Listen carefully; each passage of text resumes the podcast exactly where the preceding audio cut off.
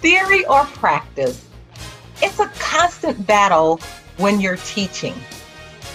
I'm Dr. Joy Patterson, the Director of Educator Preparation at Governors State University in the College of Education. And I'm Dr. Amy Vujaklija, Governors State University Assistant Professor of English Teacher Education. In teaching and learning, theory versus practice, Dr. Joy and I will duke it out over whether theory or practice wins the match. Yeah, I can't wait. So, whether you're a teacher, an education leader, or looking to learn more about the field, you can hear from industry experts on education topics. We invite you to be the judge as we box it out. Stick around to find out who wins this week's match. Good morning, Amy. Good morning, Joy.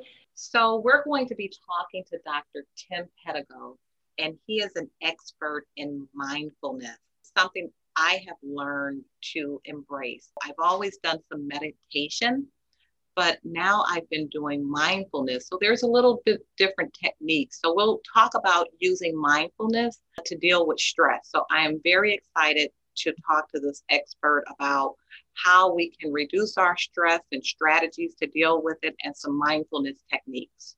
And I think that's really important right now. We have educators, we are educators, and we are not setting boundaries. And how are we coping with? Do we even know we're stressed? And how do we identify those that stress in our lives? How do we process? And those are some questions I hope to ask Tim Pedigo. Now, Tim is a clinical psychologist with over 27 years in clinical experience. He serves as the coordinator of clinical training for the Masters in Clinical Psychology program, co coordinator of the Mindfulness in the Helping Professions Certificate program. Tim primarily teaches in the undergraduate program in psychology and several courses in the mindfulness studies concentration. His main interest area is mindfulness and its effect on emotional and social well being.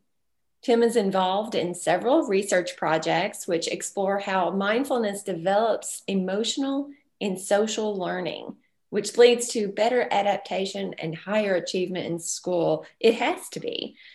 Welcome to our show. Thank you very much. Welcome, Dr. Pedigo. How are you today? I'm pretty good. You know, it's the end of the semester, so there's that usual flurry, but I seem to be charting my course pretty well but there's light at the end of the tunnel. And I'm oh. sure after this term, we can all take a sigh of relief. And I'm looking at your background and it's making me feel better already. Uh, hopefully, yes. talk about some of that atmosphere that we need to bring into our lives. That, that's right. I thought this was unique in that the this is in our back area of our meditation center, and the Buddha is like he's having compassion, crying for people yeah. suffering. Yeah. Yes, I love it. And I know today we're going to talk about stress. We're going to talk about mindfulness. As I think about stress, I think sometimes we just use the word too lightly. And sometimes we don't even use the word appropriately. So if you could just start us off with what is stress and how can we dissect what it is and what it means? We just have this global term. It's like a beginning to say, you know what, things are too much but we then kind of go to action without a fuller uh, analysis, if you will, of what the stress is about. And more times than not, what's involved, uh, I think probably a pretty strong or high level percentage of the stress is about ways in which whatever's going on in the external environment triggers feelings and perceptions that cause us to, to really get into a self-critical mode where we get we can get down on ourselves and we just can get scared about like whether we're going to meet our deadlines and, and, then we start to ruminate which doesn't help you know? In other words it, it causes us to get more anxious and it also then other things happen like we don't sleep as well we start eating things we shouldn't. It's like working with our own triggers and our own minds is like such an important part of truly trying to address and, and deal with stress. I want to ask about processing stress. So, what might be an mm-hmm. appropriate mm-hmm. way that we can process stress once we identify it? At this point at the university, I've, I've been trained in cognitive based compassion training, and there's some modules there that actually address what you're talking about, Amy, which, first of all, we try to locate what upset us. You know, when were we last upset? And yes, we can describe or recognize what it is that was going on in the internal environment, but what were we thinking? What was there a kind of negative and critical thought? If we can slow things down and really kind of investigate our own experience a little bit, what did we start to perceive from that moment that might be unrealistically negative? That's that's an important term. You know, if you can kind of see, okay, I got overly negative there, right? And then the rumination and stress really started to build. Then the, the good news on that is we can start to say, okay, what would be more realistic, probably less negative, and probably a little more, turns out, fair to ourselves, a little, you know, a little more realistic in that way, but also maybe even compassionate. Like I think, for example, with teachers now, the amount that of their being asked to do with COVID, all the online learning, plus, you know, even without that, I think teaching is a tremendously demanding job there's a tendency, like I don't teach in K through 12, but at a university, the demands of the environment sometimes are unrealistic and they can just go right into our minds thinking we have to absolutely do everything, right? Plus, we add our own perfectionistic expectations to it all. So, if we can catch that, you know, and here's the important thing it's not just about relieving stress. We actually will function better as teachers. We'll do better. So I'm interested in some of those physical cues because I don't always know if I'm feeling stressed. I think when I start drinking tea, wanting something to comfort me, especially when I'm feeling overwhelmed, those are my signs of stress. What are things that we can physically look at as signs of being stressed? And I'm really interested in about signs for children. How do we know when children are stressed? What are those physical signs that we should look for? I think one of the telltale signs are their how they can't sit still. You know what I mean? That they just, in in that sense, they can't concentrate very well, and that's one of the advantages for kids learning mindfulness. And there are a lot of programs now that are. Just last night, I was learning about um, Calm Classroom, and that the uh, Chicago public schools are utilizing, among other programs. And just to calm down, right? But they f- are very fidgety, can't sit still. And then very reactionary too. If you ask them to do something, uh, this is also adults, right? in terms of irritability. Uh, uh, so that's kind of a behavioral. Uh, and then, of course, sometimes there's, you know, you can see other more severe symptoms like aggression. There can be withdrawal for sure especially when it starts to tie into trauma. And it does. When you have trauma and you're under stress, there's a greater chance that that's going to be triggered as well. And so there's even a look that some kids can have if they have trauma. It's kind of that dissociative stare. They're looking out. Many years ago, that used to be misinterpreted as like like something's wrong with them. They have a touch, even attention deficit. This kind of a misdiagnosis. But really, it's the dissociative response to trauma. But then subjectively, what the person is feeling is, well, they feel their mind jumping up, but there's tension in the body, stomach aches, headaches. You know, everybody has a different kind of place in the body. They experience these things. I, my own, own personal story is lower back. But I usually, when I'm teaching this, I say, well, what's yours? And that's why it's really important if you're going to work with stress is you have to work with body awareness. Because a lot of people don't even know they're stressed. You're so right. I, I think that's what you're suggesting, Joy. They don't. That's why we use in mindfulness the body scan. Okay, let's start with the feet. How are the feet today? And you're trying to be gentle and aware. And then it's like, oh, back, the shoulders. And, and part of it is meant to help calm those areas as well. But yeah, to get aware it's just so easy to get, in, especially for teachers, into this really harsh agenda framework. I've got to get all this done, and don't anybody get in my way. know? You've mentioned the word compassion, and I love that. You know, when you're compassionate to yourself, you're to one another. But what does that mean in education? What is a compassion oriented education system? What yeah, no, that's been a really important question or, or, the other question that goes right with it or responds to is what is the trauma informed or trauma responsive? In terms of the students, you know, there's a wonderful book uh, called Practicing Presence by an educator teacher. Uh, she really talks about her whole journey with herself, and getting beyond this kind of overwhelm and finding compassion for herself. But what we think happens then, and this is when when I'm involved in training uh, pre-service teachers, we really work on this quite a bit because when you can work with that, you have a better chance of a natural kind of compassion attitude towards the kids too. You you still have all that you have to do, but you you're able to let go of a little more and include the other hand, which is the relational attunement, the sense of like noticing what's going on in the kids, just like you've noticed with yourself the sense of bringing a curiosity. I wonder why they're feeling that stress today. And in that sense, it leads to some conversations and some ways to care about what they're feeling as well. And they feel it. There's evidence to believe that when that happens, when you have like a classroom where the, the kids are feeling connected, that it optimizes their learning. And I guess that's why social emotional learning exercises in the classroom are so very important. But often as teachers, I think we don't do enough self care even when we're trying to pay attention to our students. Amy and I, we were looking at a Padlet of teachers, hundreds of teachers were responding to this Padlet about their level of stress with remote teaching and learning. I can't tell you the number of times we read the word quit or retire or there I mean it's just really fed up and just it was just overwhelming. You know, so I'm wondering how do we have that self care and compassionate for ourselves when we're overwhelmed? And what do we do? It would help a little bit if we feel a little more support. Oh, yeah. So all, that, all of those this, things were mentioned. yeah, those external things. I just want to at least name that, right? Not just with teachers, but with the many people I work with, including because I train clinical psych students and pre service teachers and so on there's always this sense I don't have time for self care. I've got so much to do. And I always think of when I'm working with someone to get them over the and sure, they can have a good experience with self compassion or even compassion for others, but do they believe really that it's going to help them with the overwhelm? Because if not, you know, what really happens, practically speaking, the meditation, the time, the self care time's gone. It's just gone. and then the have, then the agenda takes over.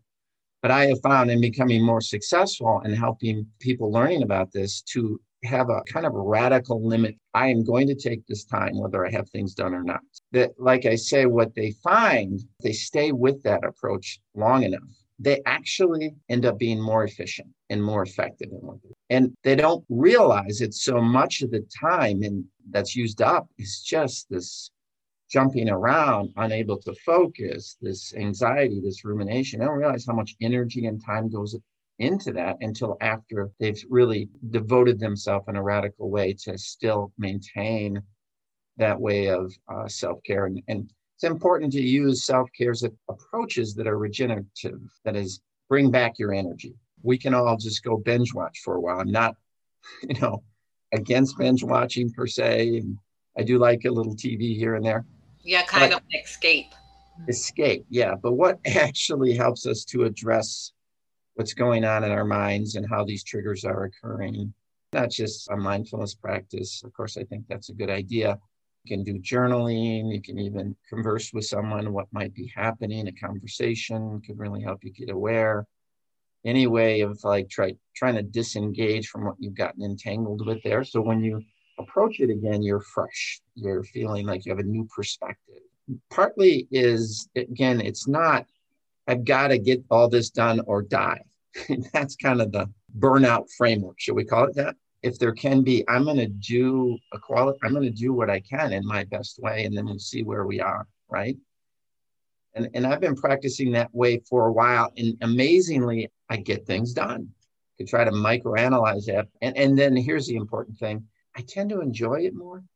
Like the reasons for what I why I came into what I'm doing come back to me. So that that sense of satisfaction, right, with what you're doing is so important. So that's why this topic is so, I think, important because we can't, all these teachers already, we had such a high level of uh, teachers leaving the, the field after five years, right? I can't imagine what it's going to be after COVID, right? I mean, from what we're hearing. And I know that that's probably administrators are concerned about they should be, right? You know, it's interesting that you are talking about rejuvenation and not just doing something that might be binge watching TV or just a replacement for your concentration on a class. I remember that one of the most rejuvenating experiences I had was during a summer institute when we focused on our writing and community and peer experiences in publishing something that was a narrative, not a research paper. So that was really rejuvenating. You reminded me of that. And that's something I hope I can return to. You know, teachers are pressured to focus on curriculum, mm-hmm. and the needs of the student impact the delivery of that curriculum. So, how might these mindfulness practices affect how we perceive the child as? So, yes, the we have our, our curriculum, right? And we have our good goals around getting a certain thing done and getting to a certain point with the students. And then we have the disruption. And we have the ways in which, whether it's the students or something else. So now what can often happen from that, if you primarily have a curriculum focus, that's that's all you have instead of what I would call a relational mindfulness approach. And what that means is in that approach, you say something is going to come up. It, there's always going to be disruption and it could be a student it's going to be something but then you're going to see that as also see that what i think about a mindfulness social emotional approach versus just a generic one is you're wait, waiting for those moments where then you have an opportunity to apply that it's a real life application of social emotional process. Everywhere from being able to talk about what's going on in the classroom what the feelings might be even the teacher's feelings in that moment and be able to do it not with like this frustration this shouldn't have happened and which often leads to blame including self-blame what's wrong with me but a sense of okay here we go here's one of those moments almost like i didn't know what it was going to be or but it's okay how do i just kind of open to it and see the opportunity here for learning for all of us, for the kids involved. Yes, you have structured SEL curriculum sessions, or even the mindfulness is done that way. But then there's also the, the sense of presence I'm talking about is like you value how you are with your kids. And nobody's perfect, right? We all have our reactive days to the point, though, that you're valuing those moments too, not just the planned curriculum. Well, let me follow up with that. How do we deal with difficult behaviors? Yeah, and especially since I've been involved in talking about, you know, what actually is a trauma informed, trauma responsive approach. Needless to say, and my guess is most teachers have this practice. You want to get to know your students, right, from the beginning. And you might have some suspicion of those that are going to be very difficult. And sometimes even you know that from other teachers. This is where I think we have to spend time, if we can ahead of time, sort of getting underneath the difficult behavior, meaning what goes on for this child? You know, what is it because there's always something that some fear they're reacting to some kind of maybe even um, sometimes feeling that they're going to be a failure or maybe foolish. There's a lot of shame that's connected with trauma. Mm-hmm. they're going to feel humiliated. Even if in a situation sometimes you can't the, their behavior kind of leads you to have to set limits where maybe they have to leave the classroom, right? Or you, you have to be able to be firm with your limits still, right? Right. But when it's, we're not taking away from that reality, but what we're saying though, whether you've got to know them before this or not, take some time to see if you can get underneath it and see if you can understand a little more about what might be going on there. Right. So so GSU has really embraced mindfulness. I think it's wonderful. In fact, the early childhood and I believe the elementary education programs, they take a couple of courses in mindfulness. Why do you think that integration of mindfulness in the curriculum was so important. Do you know what has been some of the outcomes of implementing that in the curriculum? What has been the outcome for the teacher candidates and for the students that they serve? So that's one of the articles that I have. What it's, I don't know, we've been doing this for six years now or so. We've gotten better and better of them because they had the experience they did bringing it into the classroom and once they graduate. right? And I mean, they experience it for themselves then, you know, where the rubber meets the road is what, how does it integrate with their teaching? What we need to do, like uh, some longitudinal research in that sense, right? More and more when they, they see that the schools are valuing this too. And they then they it taps in, oh, I have a whole background in this. And they actually have a sense of how to integrate it in with teaching. So it's the very thing I'm I'm talking about, how because you know, teachers were not trained in any of this stuff but they these newer teachers have had that opportunity so they think about exactly the model i just articulated. With one hand you have um, your curriculum and the other you know you have a sense of what's going to come up not just mindfulness but relational mindfulness and, and how you're going to try to use this as an sel moment. They very much have internalized that model couple of things I want to ask you is mm-hmm. the difference between mindfulness and meditation, because we've heard about meditation for so many years. And I know Amy has some questions for you. But before we go, I want you to think about this. I do want you to take us through a quick exercise, mindfulness at the end. But quickly, can you explain the difference between mindfulness and meditation? Yes, thank you for that question, actually. Good point. So, mindfulness is an orientation towards yourself and the world. You're trying to uh, maintain a, not just an awareness of what is actually arising in the present moment, but also as much as you can, an open, non judgmental approach. Not that you're not going to make discernments about what you need to do. You are hopefully better because you have this broader sense of what's happening within you and around you, which includes both behavior, perceptions, feelings. And it's usually the what differs with a mindfulness approach is yes, you you know, you have your ideas and your thoughts, but it, has a little more of a, a relational intuitive approach to responding. That's why I emphasize how it fits with relating to students. Technically, we could say it's non-judgmental awareness of the present moment. Of course, is always changing. So you when something happened back there, you're trying to not obsess. You're trying to stay here in this moment. So, but that has to develop. That, that doesn't happen just because you decided you want to do it. I mean, to some degree, intention is really important. The muscle building process, if you want to use an analogy here, basically, when you're meditating, you're trying to keep your mind on the present and you're using the breath. One, there's many different types of meditation, but one most common is the sitting breath meditation. You're trying to keep your mind on the breath, which keeps you in the moment. By the way, it connects you to your, your body, you know, back to that awareness of stress business. Generally, if you can stay with that long enough, that's not easy, especially at first when you're trying it. After a certain amount of time, differs for most people at first, it takes 10 to 20 minutes uh, then what kicks in is what's called the relaxation response. There's a kind of, okay, almost like an acceptance. Uh, and, I, and it's not just a mental, it's probably more importantly, even a physical sense. Okay, this is where I'm at, and this is what's happening. And what that does is it makes you suddenly more present, more available, more able to work with what's going on in the present moment. That's where relationships are occurring. But then you can try other meditations like walking meditation. I give students choices about what to do. Eating meditation, you can just spend a little bit of time eating a tangerine or just very slowly focusing only on the uh, texture.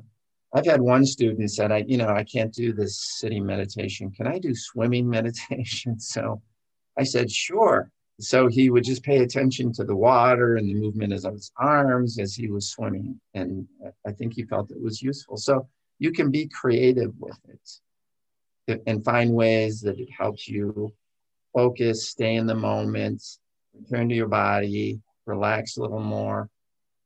That's the point. And then you get those circuits going in your, your brain. And the idea then is that it keeps going when you're doing other things in your day. Well, I want to encourage our listeners to be reading what you've written and have out there about mindfulness. What are you reading? Who inspires you?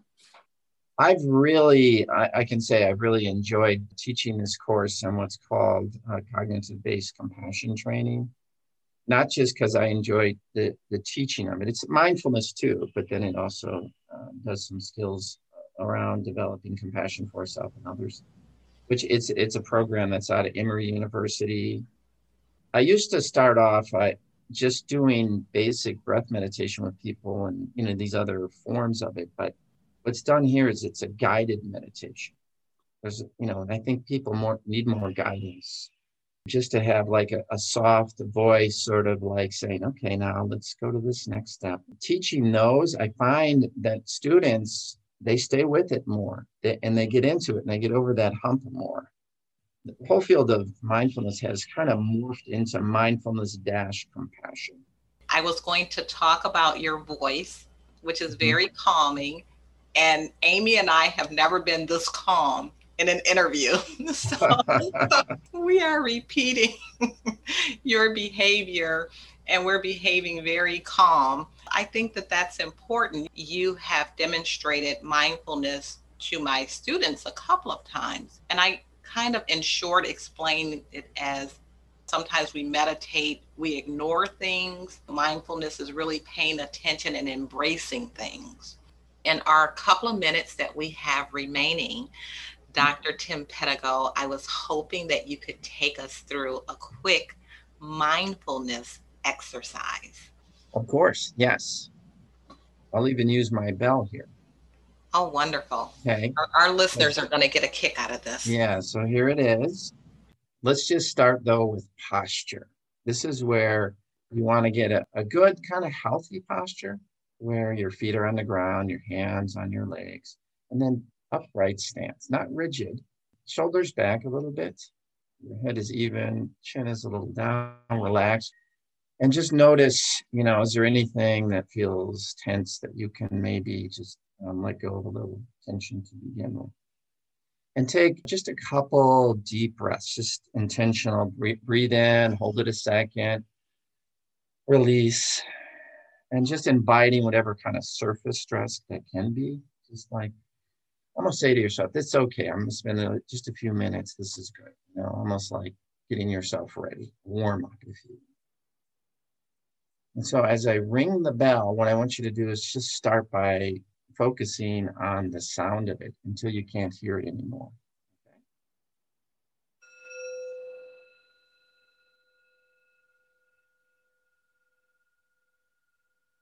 Still hearing it.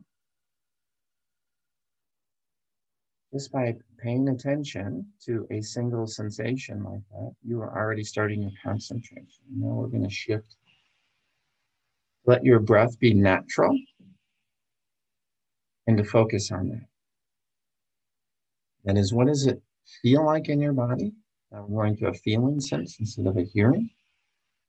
Breathe in you feel it in your abdomen? Just let those thoughts come and go. and try to get rid of them. But we're going to try to keep it's just on the moment. I want you to see the exhalation as an opportunity to, let go, assuming, like, let's say there's some stress. Let go a little more. Just this is a time for you to not have to think. This is a time for you to let down, it felt like a mini vacation. I can't say that I ever spend that much time with myself in a day. So that was a great exercise. Amy, I know that you can attest to that too. Just taking those few minutes of just spending time with yourself. I want to put a disclaimer out there. Hopefully, none of our listeners are doing this while they're driving. Although he said you could do lots of creative things while you are mindful of your activities. Right. Maybe that focus, letting go of the stress, mm-hmm. maybe that would help people be better drivers and get rid of that road rage. Or, yeah, getting you through traffic. Well, you're paying attention to your driving, right? Mm-hmm. In a mm-hmm. relaxed way. That's will improve your driving as opposed to doing a breath meditation like where you're closing your eyes or something. Right, that's so, what you mean. Right, exactly. So, are there any final tips that you would like to share with our listeners before we leave today? Yeah, like let's say right now you're feeling like you can't quite work it in. Um, you still can try to work towards that, but you can also take what I would call sacred pauses. Just times where you're between one thing or another and you just stop and you just ask yourself, how am I feeling? Am I caught up in something I don't need to? I like that, a sacred pause. Yes. Thank you for being with us today. That is what we will do in between our podcast episodes and our next meeting is a sacred pause and I encourage our listeners to do the same. We appreciate hearing about your work and these tips and guiding us through that exercise. I feel so much more relaxed. Thank you. Thank you, Dr. Pedigo. You're welcome. We hope to see you again, Dr. Pedigo, and enjoy the rest of your day. Thank you for listening to Teaching and Learning Theory versus Practice with Dr. Amy Vujaklija and Dr. Joy Patterson. We hope that you have been inspired by this conversation and will join us again as we talk about trends in education and perspectives on teaching. We welcome your comments and feedback. What conversations are you interested in hearing? We'll leave it up to you, our listeners. Did theory or practice win the match? I think it was theory probably this time. Uh, practice. Until next time, we're Dr. Amy and Dr. Joy.